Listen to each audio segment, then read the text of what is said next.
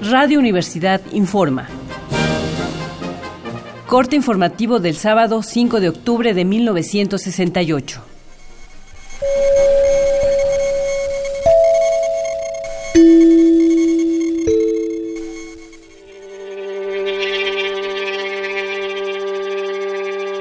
Tlatelolco sigue ocupado por el ejército. Para comentar los hechos del pasado 2 de octubre, el Consejo Nacional de Huelga realizó una conferencia de prensa en Ciudad Universitaria. Los voceros del CNH hicieron las siguientes cuatro declaraciones. 1.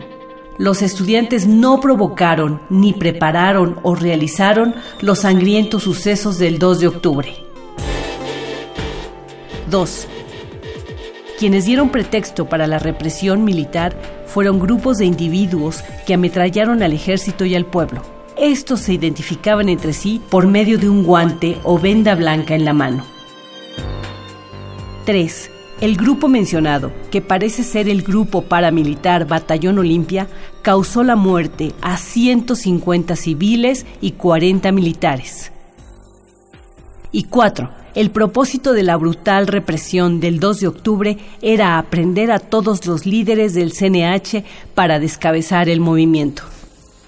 En este sentido, hay que recordar que efectivamente los dirigentes siguen presos. Han ido apareciendo poco a poco en distintas cárceles y ellos mismos han informado que sus compañeros se encuentran en el campo militar número uno, siendo víctimas de tortura. Por último, firmaron hoy una carta los presos políticos del Distrito Federal, Morelia, Jalapa y Orizaba. Por este medio, los firmantes informan que el 7 de octubre iniciarán una huelga de hambre como modesta contribución a la lucha por la democracia. Seguiremos informando. Siga pendiente de los reportes de Radio Universidad.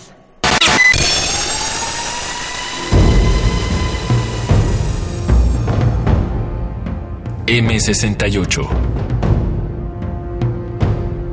50 años del movimiento estudiantil.